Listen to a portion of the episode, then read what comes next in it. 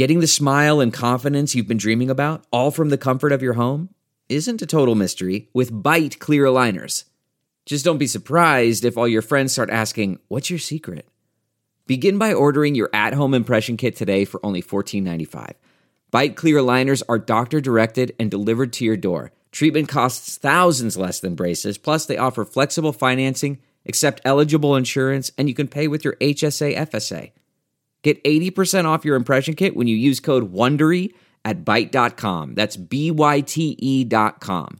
Start your confidence journey today with Byte. In one of my conversations with JL Cormack-Bain, she expressed herself like this. For 17 years, I drove into work backwards. My body was going forward, but my spirit and soul were going back home. I figured just that one sentence was enough to create an entire podcast. But I also know that JL Cora offers the solutions and the programs to actually make the changes that you're looking to do, especially when it comes to your health and to your mindset. She's got an ebook called 30 Day 180, and she's just accomplished the road to 50. So she is incredibly passionate and has had very similar results for herself, but not only for her clients. So welcome to Living Your Life with Leanne Lang, the podcast brought to you by Extension Marketing. And of course, as always, please check out extensionmarketing.com if you're looking for any information. And they've got that free consultation. And before we get started, I'm going to remind you, because it's been great to see the process and the growth of this podcast, but please be sure to subscribe and like and share, which I am realizing after 1 year now of doing the podcast, it is essential to be able to get that going. So appreciate all of the support. JL, great to see you. Thanks for having me. We're dressed. Usually we're not dressed like this. No. We're usually sweaty and gross when we see each other. That's what I say to my clients when I see them outside the gym. I go, oh my God, I didn't recognize you with clothes on. Right. A little makeup, a little hair. Lip gloss. Yes, we're good to go. And it's interesting because I met you probably in like part two of your life. Yeah. As I'm realizing, right? And we actually met on the set of CTV Morning Live, and we did a number of segments over the years, and I kind of always knew you as kind of Henry Burris had brought you in because he had done some training with you, and that was really kind of a very different part of your life than where you began. Yeah. Mm-hmm. For me, the journey started 17 years ago when I applied. Actually, it started when I wanted to become a police officer, right? And knew that I wanted to help people, knew that I wanted to, build that exterior outside, like I was telling you earlier, because my inside was so... So I was very insecure as a young girl, and so I figured the best way to do it is to put that bulletproof vest on, the Sam Brown, load it up with the baton and all that. So I got into the police force. That's where it started for me. I had no idea. I just knew you had a history in the federal government and that you had been training for a number of years. But when you mentioned that you were also a cop, and then it goes, okay, there's a story. Yeah. There's a definite story. So were you always athletic, eager, always. Out, even as a kid, like always the sporty type? Always the sporty type. It was something that really came easy to me. It was the one thing that I could do, and I knew I could do it, right? Because it only depended on me. And I had so much control over me. I didn't have control over anything else except for me and my environment. Mm-hmm. So I tacked everything and anything I could sink myself into. I was a synchronized swimmer for 5 years. Wake up at 5 o'clock in the morning, go swim. From the country in Quebec City. I did not know that. Yeah. How long can you still hold your breath for? Can you still hold it? No, I haven't tried that in a very long time. Hello. I find that's an incredibly difficult sport. Yeah. My mom was a synchro elite swimmer in Quebec City out of that pool. So she inspired. That's a big pool. It is a big pool. That's the pool in Canada to train out from if that's where. And Jo-Jo Carrier was our coach, and I learned so much from them. I guess I had something, and I remember Jo-Jo telling my mom, you got to bring her. This kid's got something.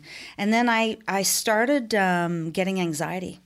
And they would ask me to do videos for TV stuff, and I was like, I couldn't handle the pressure and the anxiety, so it was crippling me. So I realized at a very young age that I also was dealing with anxiety, which many kids do today, many people do. But I didn't know what I had, nor did my mom know what was wrong with me. why? You were excelling at everything else, and yet at there was tasks. Things exactly that would stop me. I couldn't go forward, nor did our parents at that time have the knowledge that we have today to be able to give us the tools and the mechanisms to get over those hurdles. Mm-hmm. So I can well imagine how much further I could have gone had somebody been able to say, she's got anxiety, here's how we're going to deal with it, right? Do you regret that? No, it was definitely, I wasn't supposed to go down that road. Mm-hmm. You can't look back at what road you traveled. It's just the way it goes, right? You know? You were a young girl then. You're incredibly active, athletic, doing synchro. At what age then did you stop doing synchro? I was going into grade 7 high school, which meant that I had to change places. Mm-hmm. I used to walk to the pool from my elementary school, like through the field. It's just, that's where the Y was. Mm-hmm. So I would go there, swim, wait till 7 o'clock at night for my dad to come pick me up. Sometimes he'd forget. He'd be out working in the bar drinking after work, and we'd be waiting at the pool. It was just part of our life. We'd get home at 8:30 at night. Most people don't quite say it's just part of life when you're sitting waiting for your dad to show up because he's at the bar drinking. I don't think I didn't hear you say that. Yeah, no. So I don't think I realized then what was happening. We would wait. I never, mentally thought he's sitting at the bar drinking. I thought daddy was working. And it was only until later you grow up and you look back and you go, oh yeah, that's where you were. Because you recognize things. And then I went to high school and then went into organized sports because I was in everything, There was an award that they give you when you graduate from high school, and it was to get your wings. And it's, those, you put them on your mm-hmm. coat, like they're varsity things. Like Top Gun? Yeah. And I remember looking, I was in grade 7 and there was a huge assembly, and they were saying, if you get X amount of points per year, it's added up, and over the 6 years or the 5 years when you graduate, we'll see if you've got enough points to get your wings. I knew that the wings was going to be what I got, and by Jesus, I got my wings. So that was pretty much signing up for every sport, being on every team. And then you had to write down at the end of the year and bring it to the gymnasium to the teachers and say, okay, here are my points this year. Make sure to put that in the book. JL, have you met my daughter? Have you met Andy, my oldest daughter? Okay. So she is like you right now, except she is signing up for sports that she's never played before. Yeah. And that's field hockey. Like, yeah, she's like, Mom, she goes, I want to try everything. Yeah. She signed up for the hockey team. And I'm like, sweetie, you've never played hockey. You don't even have hockey skates, nor do you have equipment. And I'm like, so you need to take your name off of the sign-up sheet. No, Mom. Because, it's just one of those, I'm going to figure it out. Yeah. And I love that. But it's something when you see that, right, that there's this like prize or something at the end. You set your sights on it. And that's what kept me focused. But it also kept me busy. It also kept me in shape. And I remember everybody knew me as the salad girl in high school. People would come back to my house so I could remember back then, all we had was, I'm older than you, but not much, iceberg lettuce, that's all we had. And I used to put Mazola oil and Aromat. It's like the highest in MSG. They took it off the market. Aromat seasoning salt. Okay. And Mazola oil on iceberg. People came back to your house for salads? Yes. See, no one came to my house because I had nothing good. Well, I was always the kid that went to my other friend's house because they had junk food. There was no junk food in my house growing up, and so no one came to my house because they knew that they weren't going to find the food. But people went to your house for salads. I give them credit for that. Iceberg salads and lemon, but I used to also make carrot sandwiches in a meat grinder, Leanne. I used to take carrots, put it in the meat grinder, put in mayonnaise, and all we had back then was white bread. And I used to pile, what do you think would happen to my bread by the time lunch came around? There was so much moisture in the carrots that I would be eating like soggy bread and carrots. But you had an interest back then of trying and healthy eating. The fact that you had white bread in your house, we'll skip over that. But your parents, I'm assuming, they didn't have brown bread. There was not, or if they did, my mom didn't buy because it was too expensive. So it was always about saving money, right? Obviously. She was raising 3 kids alone at one point. Was it a happy childhood? It was it... So you know what? I was very... because she worked a lot to support the three of us. At this point, they're divorced. They divorced when I was 10, and we lived in an apartment. I never had my own room. My sister had her room. My brother slept in something that looked like a room, but it was really a pass-through, and I slept with my mom in her room, and she worked full-time to support three kids because he barely gave her any money. Back then, you know, the lawyers and the courts is not as it is today. There's no – I think he was giving her $200 a month. So she had to work. So she was never home. So I remember spending a lot of time alone and being, I feel like it was like I now can say I was very lonely. And so I was always trying to find something to do. I was very lonely. I remember that. Did you find the companionship in your teammates? Did yes. You find that I was always gone on – we'd go to the Eastern Quebec Regional School Board. We'd go to basketball tournaments to go away, and I was always gone for those. I got involved in everything. And I had a pretty good group of girlfriends. My anxiety continued with me into high school where I couldn't sleep over at anybody's home because – I was left alone once at nighttime in my home, and I couldn't fall asleep, and I started having another anxiety attack, and I didn't know what it was. I couldn't breathe, I couldn't sleep, but I was alone in this big house. It was so dark. We're on the side of a mountain, and I remember I called my mom because at this point, the matrimonial home, when they got divorced, my dad said, "Who do you want to live with, your mom or me?" Well, he was in my home. So I chose to live with him. So I remember calling my mom at night and saying, "I can't sleep and I'm alone and I'm afraid." And so for about 6 or 7 years after that, I was only 10, I could never sleep at anybody's home because I was afraid of not being able to fall asleep. So my girlfriends knew this, and they would get together and say, "Come on, we're going to stay up all night with you. We really want you to sleep over." So I remember going over one night, and two of my girlfriends stayed awake all night, and obviously I fell asleep. Eventually you fall asleep. And then... it's interesting the memories that you have of that are so significant and that you can recall as to how it shaped the person that you are. And I think when you talk about these relationships and you're getting through high school, the choice to go into police work, the protective aspect, was it to help people? Was it to protect? Was it to... So I became very passionate about being the I was always the voice for the people that were being bullied. I had a real issue with always standing up for the underdog. And my mother had been not very nicely treated by my father. No fault of his own. It's how he grew up in a very not positive environment as a child. So you do what you do. You know what you know, and you do the best that you can do. And I saw her not being very nicely treated, which made me grow up to be, I mean, my nickname, Leanne, was Tank. My father called me Tank because I was a tomboy, and "You are never going to bully me." I would think that, but wouldn't tell him that because I was afraid of him. And I grew up wanting to be the voice for women and wanting to protect and wanting to never have that happen to me. So I thought, I want to protect women, so I'm going to build the outside. Like I said at the beginning of the podcast, I'm going to be a police officer. I am going to be a police officer. I'm going to build the outside, and nobody's going to know that I'm really insecure. And then I got it. I went after everything I got, and I realized, holy, this is not how I want to help women. There was a lot of...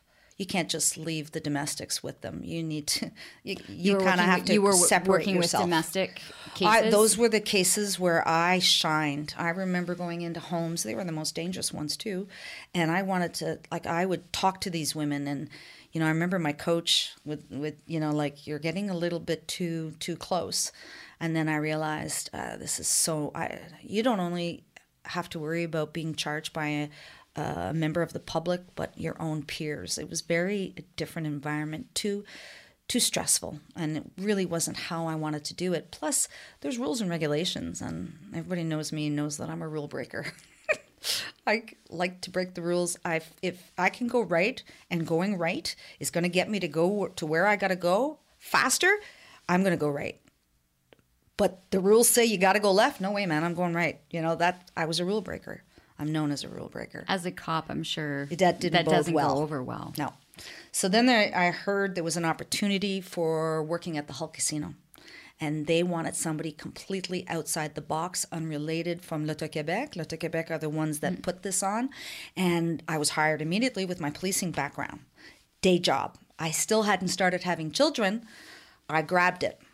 Director of security for the Hull Casino, left the Hull Casino after 5 years of me being there, went to the House of Commons. He came and got me from the Hull Casino and said, I need you to implement our security system. Who came to get you? The director of security for then the Hull Casino. He became the director of security for the House of Commons. Okay. So he came and got me and said, I need you to come here. And so that's where you ended up? That's where I ended up for the... 17? No, it was 11 years at the House of Commons, 5 at Le Casino de Hull. What happens after that many years of going, as you mentioned off the top, you're driving forward in a vehicle one way, but you're leaving yourself behind. So... Were you still working out? Were you still active? Yeah, that was the only time of day. So I have to say I started having children and then... How many children do you have? I have 2 boys, a 20 and a 15-year-old, and I was so caught up in having children and surviving this 8 to 5 or 8 to 4 job that I began to realize that there was something else that I needed to be doing, and the only thing that made sense to me in terms of explaining how I felt when I went into that job every day was I was the lead role in a movie, in the movie of my life, but it was the wrong movie. I was not supposed to be doing that, and I felt like an imposter going in. I felt like, what am I doing here? But I would have my 70-year-old mother saying, oh my God, Joe, you've got a job for life, the federal government. You're so lucky. It's security. And every time she'd say that to me, I'd go, but why am I so unhappy? And I would drive into work. I'd be calling my girlfriend. This is after about 6, 7, 8 years. And I'd be crying going, the only time of day that I'm happy is when I'm at the gym. They had a gym for us that we'd go to. The only time of day I was happy was when I was at the gym, because I felt like that's where I was supposed to be. I wasn't thinking outside of anything else. It was like, my God, I am so comfortable here.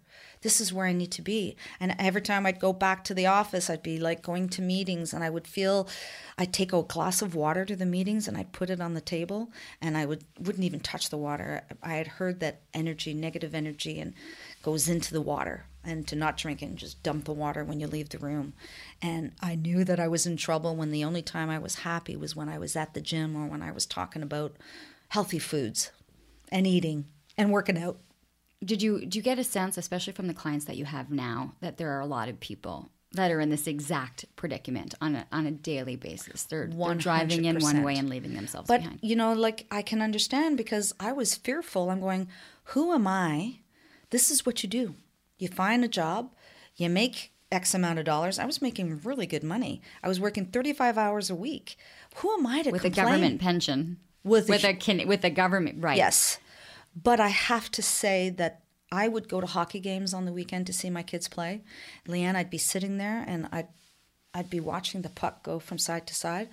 But my God, I wasn't there. I was back at work thinking about what had happened, what went wrong, what went right, what I have to do next week. And because it wasn't work that I was, one, passionate about or even good at, I think the only way I managed to keep that job for 11 years is because I'm a go-getter.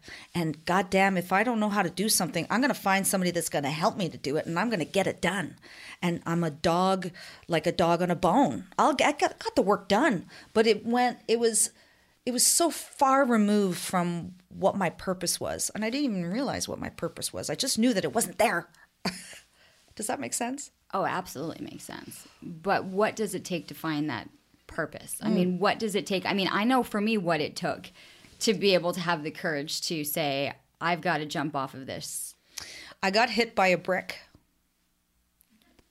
every once in a while, where those were little nudges. Hello. And then I hit a wall. I'm talking when those things are happening, it's being sick, getting sick more often than you, anxiety-ridden, not being able to sleep, I used to call them the mully grubs on Sunday, where I would start obsessing about having to go back to work Monday, Saturday night, and then all day Sunday, the blues, but I nicknamed it the mully grubs, and I would be like, oh my God, I gotta go back. Oh, I gotta go back. Okay. And then I would drive into work backwards. My spirit, my soul, the car was moving forward, but no part of my being wanted to go there, and knew beyond the shadow of a doubt, I just knew inside of me that there was something else I needed to do, but I couldn't figure out what that was. Where did you find that? Then the anvil hit. I got really knocked. What's the anvil? The anvil, I said the brick, the wall, the anvil. You've had a brick, you've had a wall. Okay, yeah, okay. Clearly she's not getting it. She's not going. We're going to throw an anvil at her now. And then I went, okay, I got it. And I spoke to my husband. And what was that? It was just stuff at work. Okay. Right? It's just more. It wasn't one critical mass. No, it was just... I was riddled. I remember going to bed at 7:30, 8 o'clock because you know how anxiety and stress have so much more of a bigger impact on your body. Mm-hmm. And people who see me today, I was talking to a girl from work today. She goes, JL, I have to tell you, you look amazing because I'm happy. I'm not swimming against the current of life. I'm doing what I'm supposed to be doing. And when you're no longer swimming against the current, things flow. And Leanne, 7 years, things have been flowing. I don't have to work at it. Okay, so let's go because these 7 years now, or I think what a lot of people are going to take out of this is the process, the how. So what happens? So you left. This last anvil, right? So you talk to your husband. You talk to your husband and you say, I have got to do something else. He goes, I agree with you. Let's. So they gave me I had a lot of money that I had. They did the math there, one salary for 11 months or whatever. So I got some money and I thought I can invest that. And I remember I went down into my basement and I thought, okay, you like to work out. Mm-hmm. Do you actually think you like it enough that you can train people? Or is it just because you like to work out? So I had to kind of look at that going, okay, am I going to like making people work out? Or is it because I had to figure that one out? And I said to myself, the only way I'm going to figure it out is if I just launch and learn. And everything I've ever done, Leanne, and every of the videos for my Road to 50, I always say, you know what? I don't know how to do this. I don't know where I'm going or how it's, but I'm just going to launch and learn. And everything I've ever, people always say, JL, did you prepare? No, I'm going to wing this. I'm just going to go with being natural. I'm just going to launch and learn. And everything I've done, because I'm right where I'm supposed to be, has been really easy. So built the gym. In the house, in the basement. We gutted the basement. I have about 900 square feet. You don't need much space to work somebody out, right? Mm-hmm. It's not the duration, but it's the intensity. And it became so much more than working people out. My logo was created on a beach with my best friend who owns a production company here in Ottawa, Hyperactive. And we came up with that logo. We threw out words on a napkin. And we drove down, my husband, my two boys, in Hollywood Beach. You know, those little low riders to the ground because it's just boardwalk. Boys took off on these little doom buggies, if you will. The three of us, my best friend, my husband, and I sat at a table. We drank Corona and we took napkins and we drew names, words. I said energy and inspiration are all words that mean something to me. And he sent all those words and what we drew on a napkin, he took pictures of them. He sent them back to his office and he goes, her birthday's on Friday. I think it was my 43rd. And he goes, create a logo for her. Well, that guy that did that logo based on words, the JL Core Energy Studio was born, has no idea how that logo now with my philosophy and what I know for sure, that logo is the most perfect logo for me. The four circles around the middle, which is the JL. If you look at the JL and you go in on the left-hand side of the J, what you put into life, you get out and you come right back out the bottom. Like, I know you guys can't see me. Here I am trying to, or maybe, are we videoing right now? Well, some people are watching on video. Most people are listening, yeah. So what you put in, you get out. Yeah. And then I've got the four colored logos. And I mean, you know, they're the links of life, I call them today. And so then that launched JL Core. I hit the ground running a year after. I took, yoga certifications. I took 7 months of a yoga certification, best thing I ever did, just hatha yoga, just to feel it, to calm me, because I was like wound tight, right? And I remember graduating from that yoga certification. On the day I graduated, I said, there is no way I am going to be walking around on my tiptoes. I'm not saying that people, I just don't see myself teaching namaste. You know, there is not one part of me right now, JL, that could, like the whole yoga thing with you. I don't think I've ever seen a yogi jumping up and down, kind of going, you know, like I don't see that. It's not but me. I understand that there was the information and the education and the process that you got from it helped you create new programs that you implemented. But I didn't know at the time. There's no Zen with you. No, there's no Zen. Energy, JL Core Energy Studio. But I enjoyed that 7 months, and I still have lots of friends from that environment, and we still keep in touch. But I needed to go through that, and needed to realize that I didn't know what I didn't know that I knew that I was going to be a trainer, but I also wanted to have that aspect of calming me. And then I thought, there is no way I am going to be teaching this, and then realized, oh my God, somebody came in and gave a speech, and I went, that's exactly what I want to do. I want to teach athletes. I would love to teach athletes movement, mobility, and flexibility, and strength. And then that led me to, I remember I was in a gym, this to give you an instance, an idea of how I operate. I was in the gym training a client, and an athletic gym where they train athletes. They had let me start training my clients while my gym in my home was being finished. Okay. Context. I saw a woman walk in with a set of yoga tune-up balls. I didn't know. I just saw balls in a tote bag. I saw her go into the back room, and I'm looking at her. I see her going in with the physiotherapist because the gym was attached to a physiotherapy center. I finished training my client. I ran to the back room. I opened the door because I knew I had seen her before. I had met her, and I knew the physiotherapist. I said, "What's going on here?"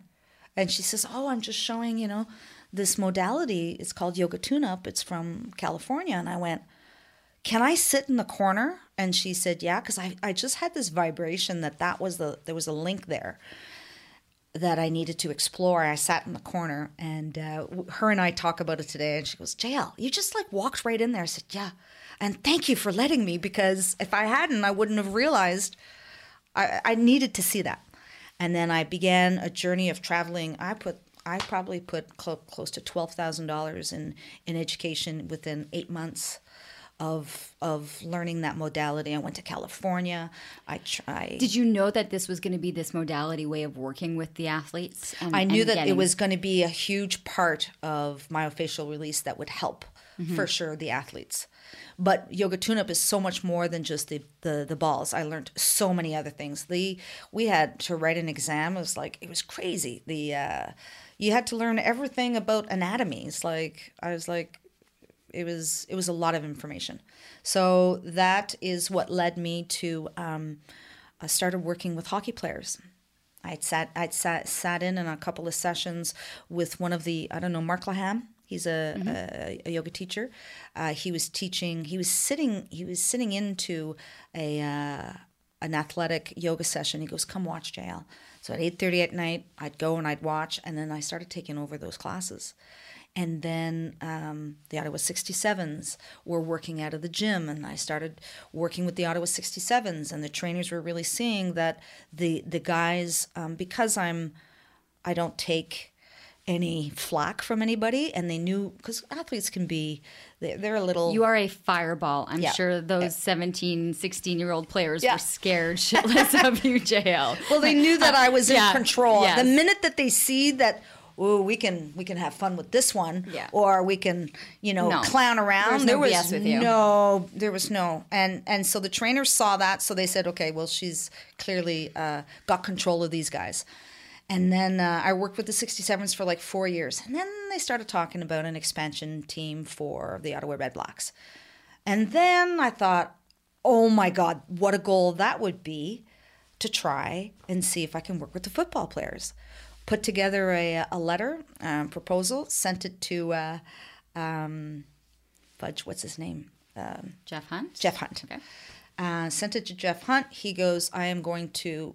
he CC'd me, his head performance coach, mm-hmm. who had just been hired from California to come in, Kyle Thorne. He goes, I don't know where he's landed in the process, but they are looking for somebody to come in. I get contacted, and there's 7 or 8 teachers that are being interviewed, and he says he's coming to my studio. I get, oh my God, he's coming to the studio. Oh my God. So we sit down. I put him through an hour and a half. He was with me. And I remember me not knowing. And he's with you doing what? You're putting him through. I'm giving him, he wants an overview of what would you do with these football players? Okay. How does that look? What does it look like? How are you, put me through one of these classes. Pretend you got a room full of football players. So I just had him. And you've got stubborn football players who aren't really thinking that flexibility and mobility are going to help extend their career and their injury. Because that's essentially what this is. This is protecting their bodies. And teaching them also how to move when they're in those crucial movements on the field. Like if your knee's going in, there's so many variables and things that I'm getting them to go to mind-muscle connect. Here's what can happen in a split second. Here's how to get ready for these situations. Here's how you should be thinking, right? So it's so much more than take this ball and roll your glutes with it, right? And so I wanted him to see how I was. I wanted him to see how I taught, how I am. And we went for about an hour and a half. By the end of it, I was exhausted because I was so going on adrenaline. And I remember I looked down at him and we laughed about 3 years into me working with Redblacks. I remember asking him, I said, Kyle, do you remember when I looked at you and I went, because he was not talking. Like he never talked. The whole hour and a half. And he was giving me note, because usually I can read somebody, right? I'd look at their face, their eyes, their body, anything, give me something. I was getting nothing. And I was standing over him and I was doing a leg stretch. And I looked down and I said, you haven't said a word. It's like you're really quiet. He goes, I'm analyzing. I said, okay, fair enough. So we laughed about that. And then as he's leaving, he's putting on his boots and he looks at me. He goes, so JL, he goes, you got a football player that comes up and says, hey, how about you and I?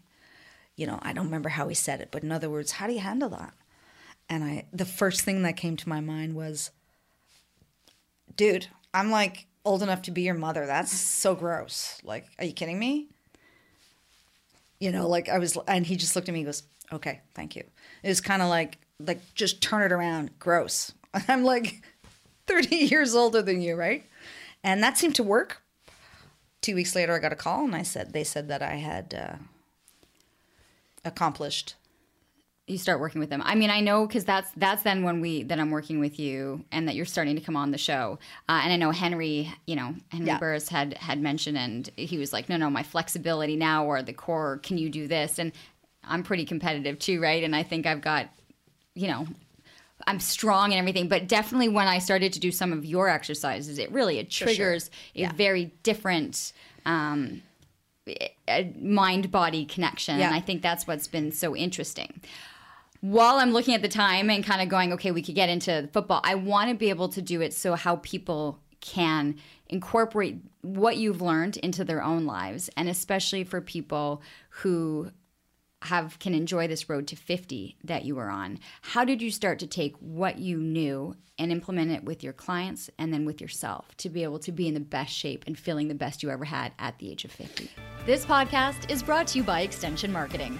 They are a new breed of marketing agency that acts as your virtual marketing department, designing and implementing cost-effective marketing strategies that will grow your business. I can speak to this personally, as I've been using the Extension Marketing team to help me launch and grow my business. Founder Pat Whalen has been a lifesaver for me, a genuine coach guiding me along the way into uncharted territory. Tell them you're a friend of the show and receive a free 1-hour consultation. Check them out at extensionmarketing.com. You know, the road to 50 came because the 5-0 was scaring the crap out of me, and I thought the only way that I'm going to be able to handle the 5-0 was coming at it full force. And not, and that's my way of handling it. So I started training. I started really understanding a 50-year-old body and the limitations that it has, and also the things that I could change. You know, the skin tonicity. And so the women that come to me, they're coming, you know, to lose weight and put on muscle. And so the first thing I say to them is, we need to be realistic with your lifestyle, your kids. You know, you're coming from some of them are coming from zero working out, and they just see me. They see that I'm 50. They see that I'm fit and want just a little piece of that, right? Mm-hmm. So I try to make it realistic for them and say, let's start it with this. What do you start them with? Oh, 2 days a week. The person coming with the zero. 2 days a week. 2 days a week, come see me, and let's talk about your nutrition. Nutrition in my links of life, in my logo, the first thing, you know, as you know, 80-20 is the nutrition. And 80-20 meaning 80% nutrition, 20% working out. Correct. People need to. And if they can figure out the nutrition side of it, they are so ahead of the game. Then it's about just toning. And it's about putting on a little bit of muscle because, as you know, in our 40s, we lose so much muscle, bone density. Everything goes to hell in a handbag, I tell you. I'm trying to stay upbeat here, JL. Help me out. I am trying to stay upbeat. Okay, so when you say they're coming in twice a week, what workouts are you putting them through? Strength. Okay. So that is the most... I think it's so amazing that I've been able... My strength classes are so much more popular than my cardio. I only have 2 cardio classes a week because... Everybody wants to put on muscle, and they are realizing that the more muscle you have, the less fat you have. And I'll tell you, I've managed to change the the mindset. The mindset. I don't want to lift the heavy weights because that's just going to make me bulky. And I laugh at them, and I go, "Dude, that's why I'm going to go run for an hour, right? And look like a bag of bones." I do feel people finally realize that the weightlifting is a lot more beneficial than the cardio, Stairmaster, or right? The elliptical. I see people on that elliptical, and I just want to shake. Yeah. Get off. Go lift. But I get them before they even say that. Say, listen, okay. Do I look like somebody that's bulky and I work out 5 days a week and I work out or 6 days a week? There's some weeks that I go 6, but do I look bulky? That's a lot of hard work you are not going to wake up looking bulky. That's 7 days a week of super clean eating and lifting hard and heavy. It's not going to happen overnight. No. You're going to tone. And the more muscle you have, the less fat you have. And it's really starting to change. And a lot of women... And the big joke in the gym, Leanne, is I go by, I'm going, that's not heavy enough. That's not heavy enough. And so they laugh. Yes, JL, it's not heavy enough. So the strength classes, and that is squat. We'll do one leg, 1 day's legs.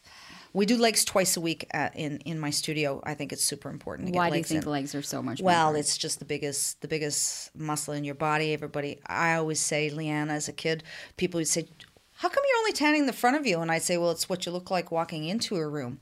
Fast forward 40 years, Leanne, I'm now turned that around. I don't tan anymore because it's no longer good for you. Now it's what you look like walking out of a room. So it's all about butt and legs. And for me, it's always the bigger muscle groups, right? Yes. So why is that so important? Well, I mean, you're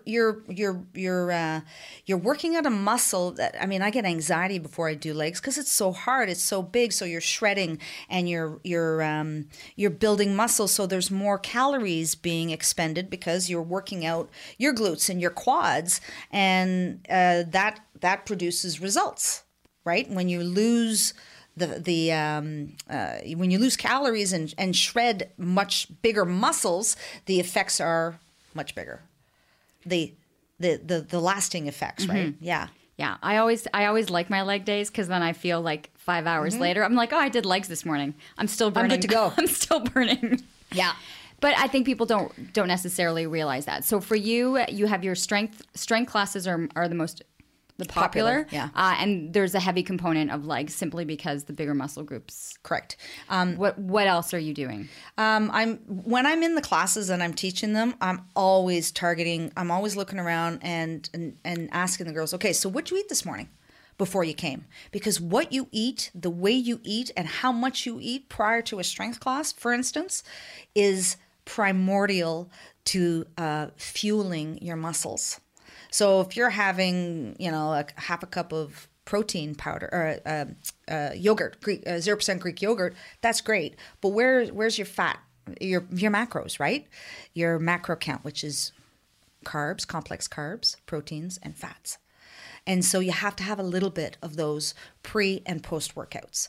So I am drilling into their heads all the time. So what do you got in your bag you got an hour to fuel your body after your workout for what you just did. I said, why are you asking your body to work so hard for you and you're not rewarding it with anything that's going to help refuel the glycogen in your muscles? Like, why would you do that to yourself? And so and that's the good segue to the 30 day. So I realized that there was a lack of knowledge, no fault of their own. It's just not something that they know, and something that I know through what I through the two competitions that I've done is how amazing your body does after you fuel it properly, and how when you feed it the right foods, the right amount, you get results. So what was the idea behind creating the 30 to 180? And what's the process? It was 30 days? So what's the 30 to 180? Right. Follow this for 30 days. Do the workouts that I give you, which are workouts for women at home. All they need is a couple of dumbbells. It was kind of like, let's see, we could take you from where you were and give you a little bit of knowledge and insight. I've calculated all of the macros in all of the meal planning, so that all they got to do is follow it for 30 days. Just give me 30 days and let's see if we can pull a 180 on you. Let's see that, it's not a 360, but let's see if we can. And 30 days is the beginning, right? If you stick to it long enough, if you try to give it another, then you're really, you're going to see results no matter what. The 30 to 180 is nutrition. Yeah, figuring out the macros, what they're eating. Yep, and how they're working out. And it's a dial. It's a little dial pad. It's an ebook, right? You download it onto your iPad. You go through it, and it tells you exactly what to do. I've got mobility in there. All of my knowledge from mobility that would complement their pre and post workouts of the workout that goes with that day type thing. Mm-hmm. So everything's sort of meshed together. And then you have your pre and your post workout. It's pretty well explained of how to pilot yourself through the book. Do you realistically think that it gets harder to do that as you're aging? Okay. So you created this, and then you can look and feel a certain way because you've done two fitness competitions, and then you're still doing similar things and yet not seeing similar results because it's getting harder. As I age. Am I fair to say that? 100%. Okay. I was telling, that's so interesting that you would bring that up, because I was telling some of my clients this week, I'll tell you, my road to 50, I was 49, was entirely different than my road to 51, because I've turned 50 in my 50th year. I don't know. I'm dealing with so many other issues with perimenopausal. I'm trying to figure out what's going on with my periods. I am not losing weight like I used to. I am not retaining the muscle that I used to. Things have changed for me. And so it's really interesting for me now to kind of look at it and go, okay, you need to not be so hard on yourself. You are not what you were, and it's okay. You just got to figure out what this next phase is and be. I'm so hard on myself. And we're all hard on ourselves. Yes. I think. And I need to realize that I am where I am. I'm experiencing what I am. I'm going to figure it out. I'll figure out, like, after this, I've got an appointment at the Ottawa General. I'm going to go figure things out. I got an appointment with the gynecologist. I'm going to figure it out. What's going on with me? And then I was experiencing hair loss. But you're saying that. Veronica's on the other end of the glass and she's starting to laugh. But this is realistic. Totally. What's happening with everyone. Like, I'm I'm working out similar and stuff and don't see the same results. Yeah. Or I see my skin. Oh my God. Can we talk about this? Like, how can you help women? Okay. Like, yeah.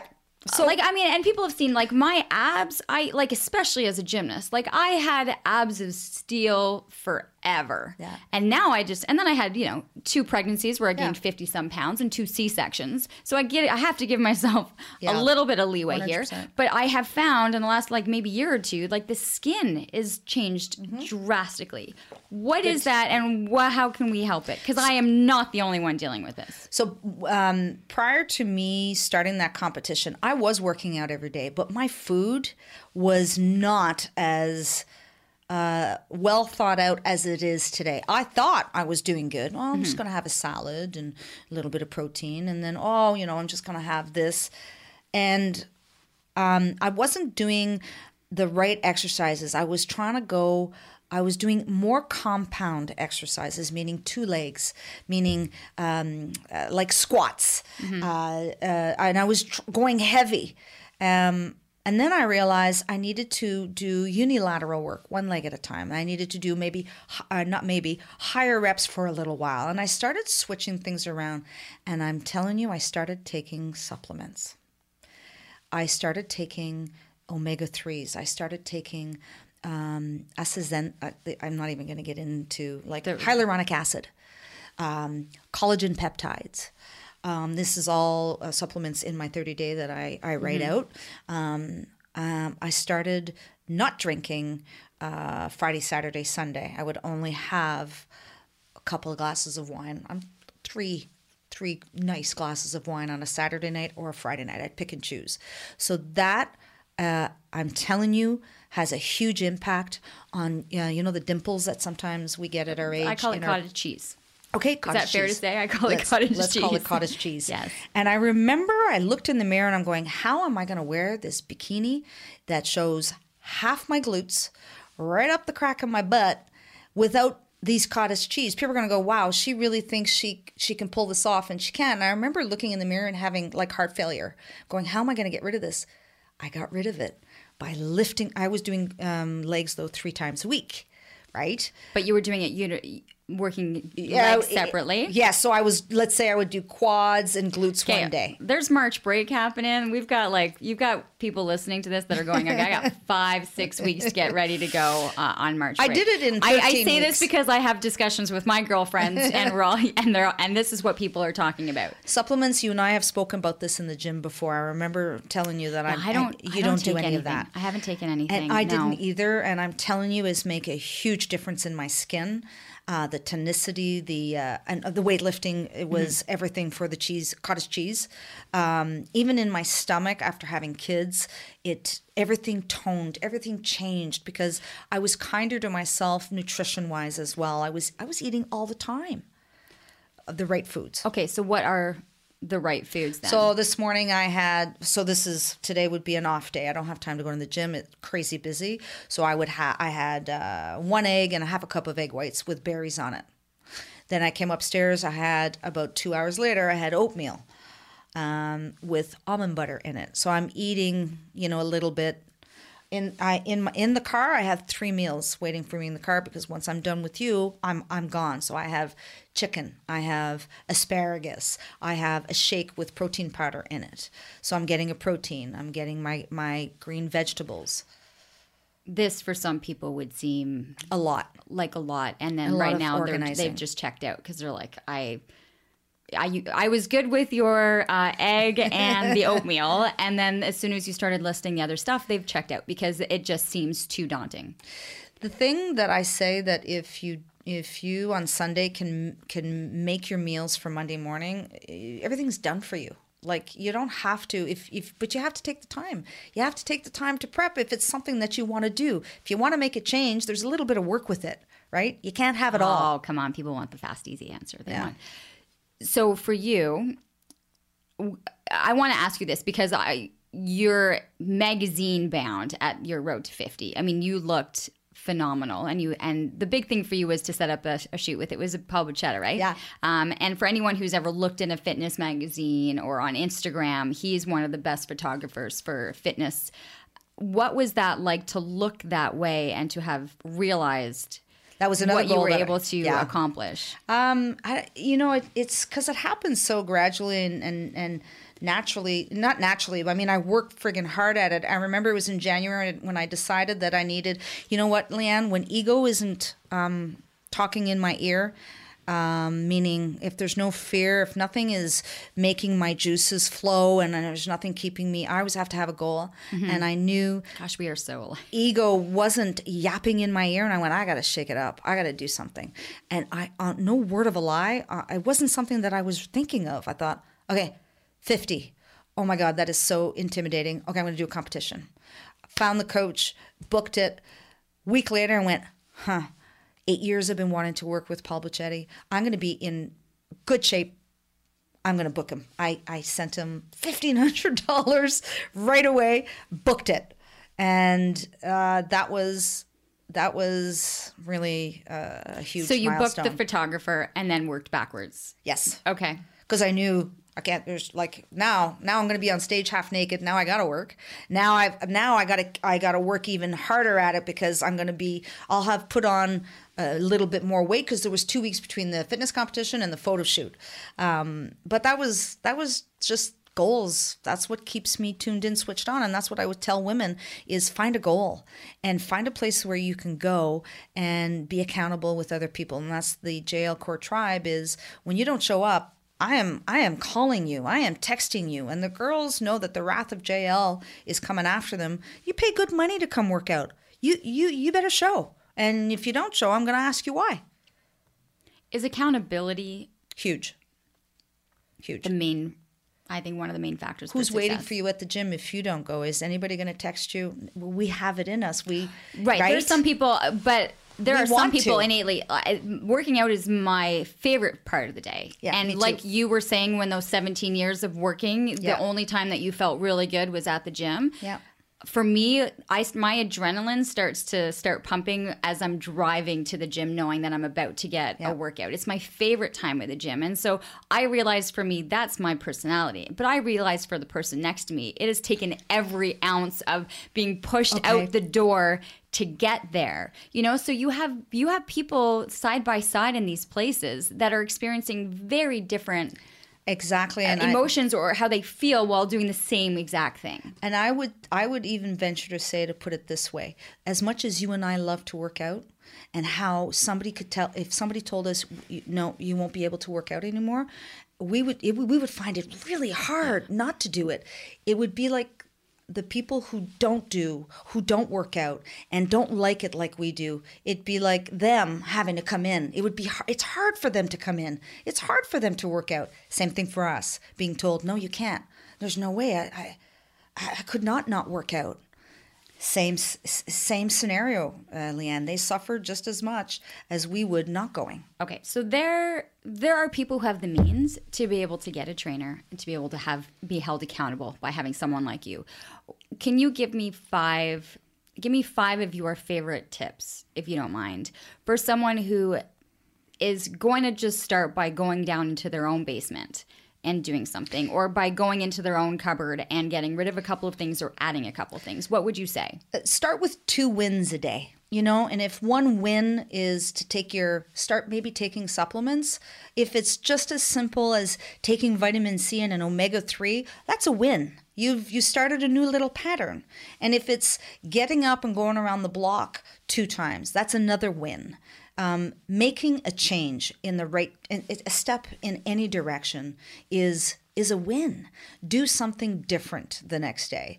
Find a place that you've been hearing about. There's a reason why you hear about things all the time. They keep coming. Geez, it's not the first time somebody's told me about X or whatever. Maybe that's a sign that I need to go there. Look into that place that you've been hearing about. Start with your nutrition. Start with getting that under wraps. Find a nutritionist. Find a friend who seems to have it going on and follow that person. That's what I did. Every time I'm curious by nature, so I would look at the people that were already doing it and go, okay, what has she got going on? What's going on? Because when you look good, you feel good, and when you feel good, you do good. It's a it's a domino effect. It is. You could do those tips for anyone of any age. What would you say to people like the 50s right now who haven't done this and yet I think are realizing as science and education that they can still make a change. Like they can still. Oh my God, yeah. I feel sometimes people are like, oh, it's too late. Yeah, she's been doing it all her life. Yeah. No wonder. It's so easy for her. It's easy for her. But I've come this far. I'm 50, okay, why bother changing now? 50 is the new 40. You've got 30, 40 years ahead of you. So what are you just going to pack it up and at 50 and say, well, you know what? I am what I am. I feel like that's a cop-out. I feel like that's an excuse. I started hashtagging. It's just not a priority. And if I want to do a video and it's going to be called It's Just Not a Priority. If you are always finding excuses, then it's just not a priority for you to put your fitness first or to put your nutrition first or to, we as women, we multitask. We can multitask the laundering machine, the dusting, the feeding the dog, the walking the dog, talking on the phone, breastfeeding. We could do it all. Why not multitask our fitness and health? Why not multitask figuring out how to get a half an hour in here while you're taking your supplements? Multitask your fitness and health. Because I tell you, Leanne, most reasons why people end up in the home in their 50s, 60s, 70s is because they can't get up and can't get down on their own. And so they need help to go to the bathroom. They need help to get in and out of their bed. But if you're physically active and you're keeping things moving, you become more autonomous and more solo. You're able to take care of yourself. You're going to give up at 50 and you got to figure it out. And you got to do it for your kids' kids, because you're going to start having grandchildren. Do you want to get up and down off the floor to play with them? Does that answer your question? Well, it does for me. But I'm just like so passionate as to why start with something. Like I have 65-year-old lady with two knee replacements who drives a bus, and she comes to see me every day. She does what she can. We change all the exercises. She doesn't care. She's showing up and she's with a bunch of girls, and we laugh and we tell stories. And you know what? We are more alike than we are different. Us women. As human beings, we are more alike than we are different. And so my problems, although they're different from yours, c'est la même chose. We just have to figure it out. I'm dealing with what I'm dealing with right now. Next month's going to be different. The things that you're able to share, people can find more information, because I think that 30 to 180 is for a lot of people. The 30 day 180. I think would trigger a lot of people. It would commit to 30 days, right? Yeah. So, and that's an ebook, and it's available on your website. Is that right? Yes, it's the www.30day180.com. They can go there. They purchase the ebook, and then they have my contact information. I can help them figure it out. And if from that 30 days they go, okay, wow, I just did this alone in my basement, maybe because I do online coaching. So I can train them from their home. I have about 15 people I train in their basement from a program called FitLog. And so they don't even need to see me. So you're creating the programs for you. It's the accountability that I'm assuming is pretty big on that one. Yep. And you can have those results. And have the results with limited equipment. I'm a big believer. No gym is really required. No, if you have a couple of dumbbells, a bench, you're good to go. Med ball, and I give all the list of equipment in the 30 day.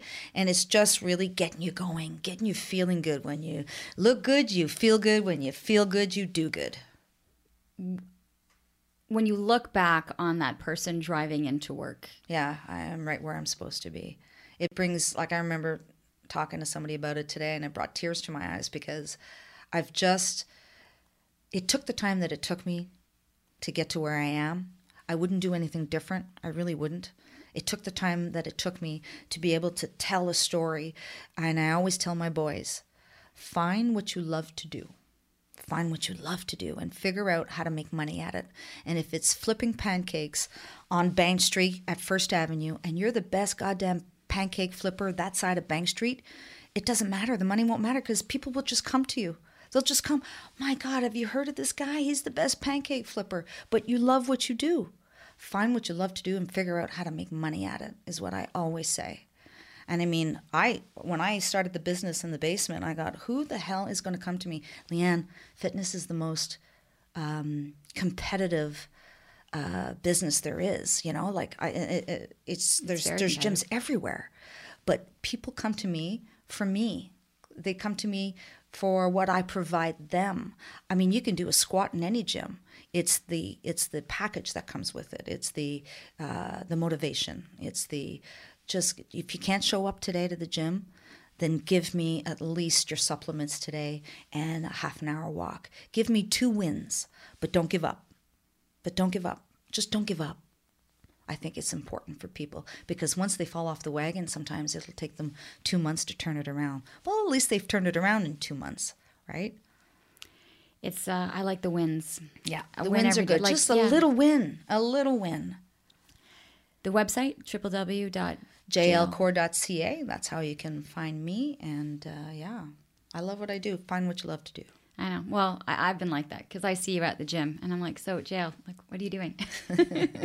What's on that plan of yours? When we have time, yeah, right? Yeah, when we're both, and you and I, our schedules, right? Yeah. It's like, but we get in. Yeah. We get in, we do what we need to do, and we get out. And then we help each other take pictures for social media. It has helped because I do a lot. It does, though, right? Everyone's like, I have trained so many people. Hey, can you just like hold the camera like this? And, and just don't press move. Record. Just don't move. Just press record. But people just want to know what we're doing. And I didn't really think, but a lot of people are like, well, what did you do? And so it's, you know, I'm not a trainer or a nutritionist, but I just do what I do. And if you want to see it, great. If you want to ask me the technical aspects, probably not that good. And if you want to ask me the macros, micros, probably not going to be able to offer that to you either.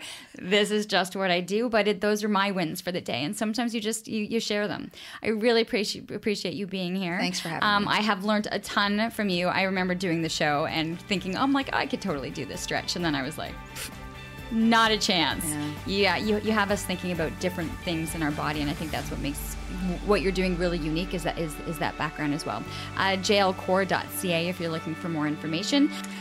All right, well, that's a wrap for Living Your Life with Leanne Lang. As I mentioned earlier, please like, subscribe, share, let people know about the podcast and all the different information. We have a mixture of everything, and it's been great to see the podcast grow. And hopefully today you've got your 2 wins that you can jot down and make it a fantastic day, JL. Thanks so much. Thank you.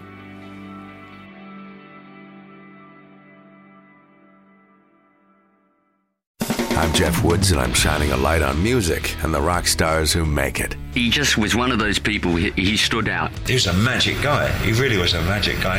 We all have force. He had the same amount of force as we all have. This was before Led Zeppelin. Robert was full on. I mean, he was Led Zeppelin without the band behind him. He had the hair, the jeans, the whole thing, you know. And he was amazing. The Records and Rockstars podcast, heard around the world and yours to hear wherever you get podcasts. All the episodes from JeffWoodsRadio.com.